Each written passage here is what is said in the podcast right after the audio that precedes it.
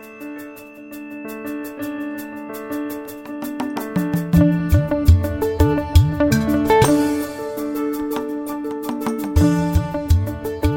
welcome to Regenerative Medicine today. This is John Murphy. It's my pleasure to welcome to this podcast Dr. Cecelia Yates.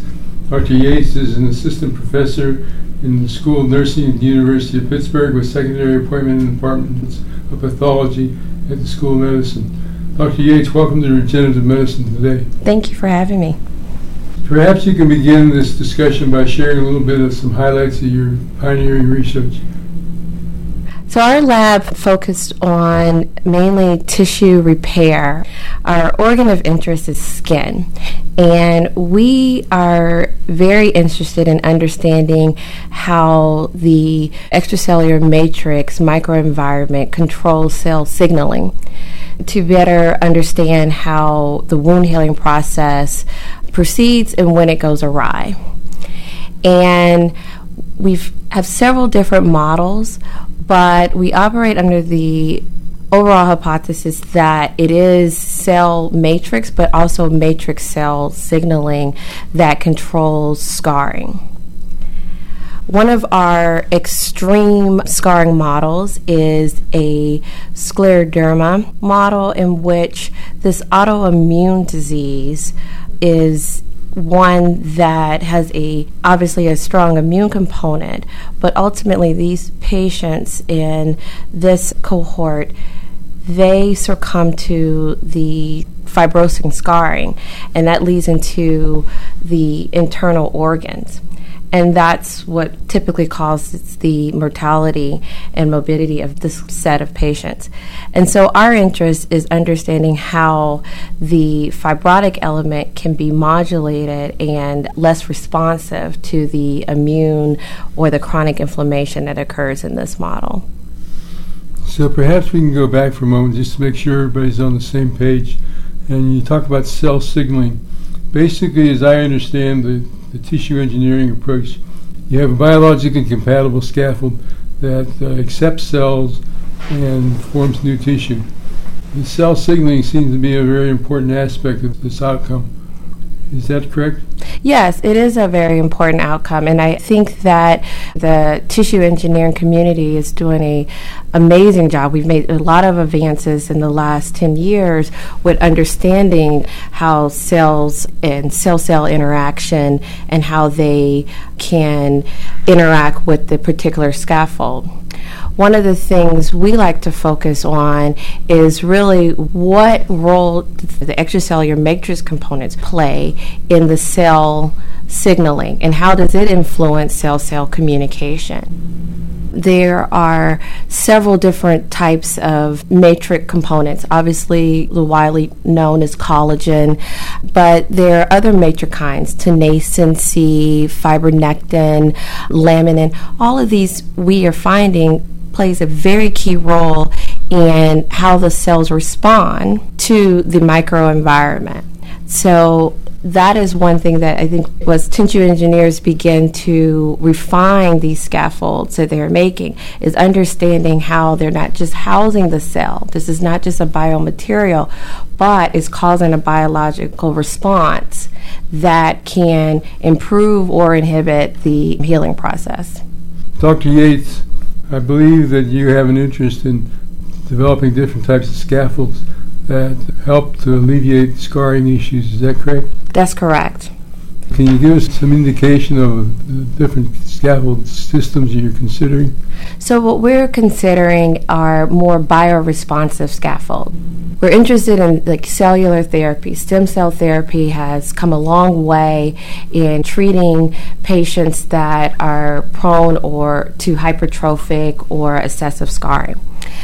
Well, one of the issues is survival of those cells. Another issue is how are those cells going to integrate into the microenvironment, and so are some of their beneficial properties are they actually going to translate once inside the tissue microenvironment? So the development of a bioresponsive scaffold polymer is something that we think is important to move this type of technology for in the sense that when you use these bioresponsive scaffolds as a vehicle for cell therapy or cell transplantation, that the cells that are being transplanted are responsive to that individual scaffold and polymer, and they secrete their trophic factors into the wound. So essentially, we call it educating the wound. It's almost like a schoolhouse and that schoolhouse is plugged into the wound environment and it is responding to the surrounding cues so that it's beneficial. And it's done in a more individualized personalized way because every wound is different. We now know that we heal differently. The heterogeneity among one patient to another is so broad that it's very hard to find one targeted therapeutic. So, developing bioresponsive things that can be influenced by the cues of the individual microenvironment is really important to moving these type of technologies forward. So you mentioned ECM a while ago, extracellular matrix. And now you've mentioned polymer scaffolds. I get the impression that you're actually headed towards customized polymer scaffolds as opposed to ECM. Is that correct? That is correct. But these customized polymer scaffolds, I think we want to keep in mind, are um, sometimes supplemented or ECMs are added to them. So it may not be the native ECM, but we do add matrikines and collagen. Um, some of these polymers have PEG, collagen components to it, adding a pro survival matrikine, fibronectin, tenascin are very beneficial in allowing them to become more bioreactive. So, is there a particular type of wound you think this is most applicable to? You mentioned burns before.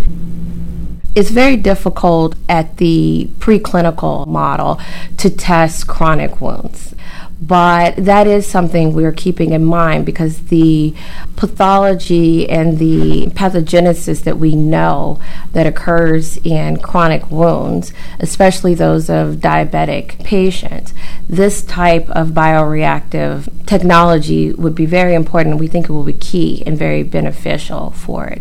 So the challenge has been finding the appropriate model to test it in. Currently, we've tested these in hypertrophic scarring models or excessive scarring models. And we have seen an improved healing. We've seen a change in the healing trajectory where there's a reduction of scar, there is better connective tissue remodeling. So that is where we're moving towards. But ultimately, I think this will be have great benefit for those patients that are suffering from chronic wounds, diabetic ulcers, venous ulcers, and stuff. What's the status of your studies? We're still in preclinical phase for this particular polymer. We have multiple collaborations. It's been a huge team. The interesting thing this PEG based polymer started out of the McGowan Institute and the School of Engineering with Eric Beckman when he created the polymer. It's an antimicrobial polymer to help basically soldiers or military personnel in combat reduce the infection. So we've now morphed that polymer into supplementing some of the ECMs that we were just talking about so that it is more of a cell delivery system that can help educate the wound microenvironment. It's been a huge team that we've worked with, Alan Wells in the Department of Pathology. And so I think that creating something of this nature requires a very multidisciplinary approach, and we are trying to integrate that in all aspects as we improve the polymer. So I seem to recall that you and your colleagues have a startup that's a spin out applying this technology? Not with this technology.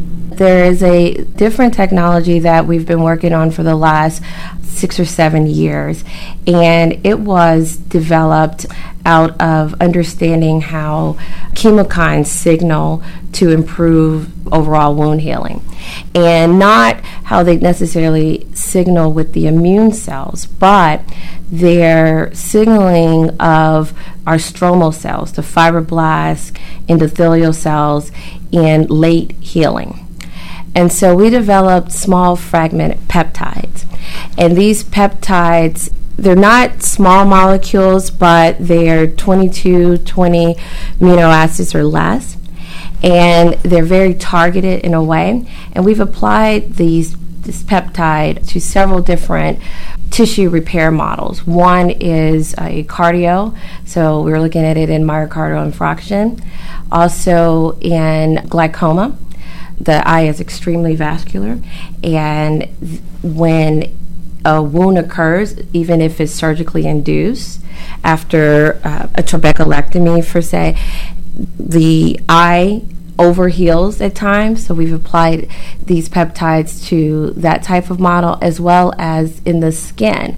And we see a complete improvement, not just in overall healing, but a regression of the excessive vascularization that occurs.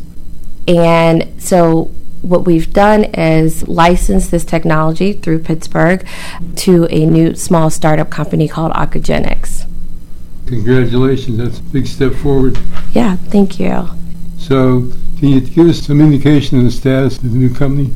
So, the new company is doing well. We're moving through FDA approval, and we hope to be in phase one clinical trials by the end of 2018. That's very exciting. There certainly has been a dramatic increase in the number of spinouts that have come from this technology here at the university yeah. in the last couple of years. I agree, and I think that the environment here at Pitt is one that definitely fosters that type of creativity and entrepreneurship. Dr. Yates, uh, can you tell us a little bit more about some additional studies that you have? Yes. So, one of the things that we've been working on in our lab is a prediction modeling system. As I mentioned earlier, that when studying tissue repair, there is something we have to consider, and that is the heterogeneity that exists among patients from one individual to the next. And regardless of the disease state or the type of injury, we tend to heal differently. And what we're interested in is understanding how in autoimmune diseases where fibrosis is a key element, how we can predict the individuals that are more prone to a more diffuse and a progressive form of the disease and the fibrotic element versus those who have more of a limited form. And in the last four years, we developed a prediction model using bioinformatics. We've worked with several outside sources and investigators around Pitt, in which we have identified certain gene signatures, certain clusters of genes that are prevalent in individuals that are now showing a more progressive form of the disease. So, one of the things I would say in the case of scleroderma, African American women are four times more likely to develop the diffuse and progressive form of this disease. What is that? Why is that? Are there certain mutations or gene signatures that can help us identify so we can treat them at an earlier stage? And the current state of this model is that we have, to a certain degree, a high level of accuracy. We're able to show or identify these signatures in patients that have already had the extreme severe form of disease versus those that have had the limited form. So this is a very pioneering study. Is the model fairly mature at this point? The model, I would say, is mature, but testing the model. So the approach we chose is one that is sort of known as a reverse translational approach. We started with the clinical samples, we started with the patients. We had over 120 patients that we sampled, and they all had different clinical profiles. So we used that clinical profile data along with their genomic data from microarray studies to determine which patients are classified with certain signatures versus the other. So now what we're doing is moving that back to generate certain hypotheses on what we should study at the bench. So it's more of a bedside to bench approach than going back to the bedside instead of starting with the bench and going forward. We think that this approach will allow us to develop more targeted preclinical models so we can have a higher chance of success moving back into the clinic. So, based on where you're headed, will it be expensive to acquire the data to test a particular patient's susceptibility is not necessarily expensive. So the interesting thing about the patients that we're working with, the scleroderma patients, and we are now using genomic technology, most of this information is publicly available. So scleroderma is a orphan disease, is rare. We want to be able to use data that's already been obtained. So the first 120 patients that we had, the microarray data, the genomic data on these patients, their molecular profiles, were publicly available. We were just able to access that data and perform a secondary analysis and use that to help develop our prediction model. I think this is a really good tool and a good benefit for the resources that have already been put in to analyzing and testing this particular cohort of patients. It's exciting. So, when might this be available as a tool to clinicians? What we're doing now is refining the testing, and obviously, we need additional training sets to improve the model. And we're now going back into the lab testing some of these signatures in our preclinical models to determine or improve its accuracy. So we hope in the next couple of years this is something that clinicians will consider using in their personalized treatment of these patients that are suffering from this terrible disease. Dr. Yates, thank you for joining us and sharing with us your pioneering studies. Put on the podcast website the URL Dr. Yates' website if you want to further learn more about her interesting and pioneering work. Until we meet again, I'd like to thank the McGowan Institute for Regenerative Medicine that sponsors this podcast series. You can reach us at mail at regenerativemedicinetoday.com for suggestions on podcasts that be of interest to you. And to all, thank you for listening.